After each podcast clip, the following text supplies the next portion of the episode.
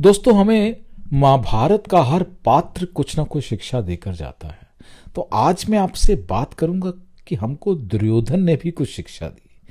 दोस्तों, महाभारत में हमने देखा कि दुर्योधन ने पांडवों के साथ कितना गलत किया। फिर भी उसने युद्ध से पहले अपने गुरु को बताया कि पांडवों की सेना में भीम और अर्जुन के समान युद्ध करने वाले अनेक वीर धनुर्धर हैं, तथा महारथी युयुधान, वीरान और ध्रुपद हैं।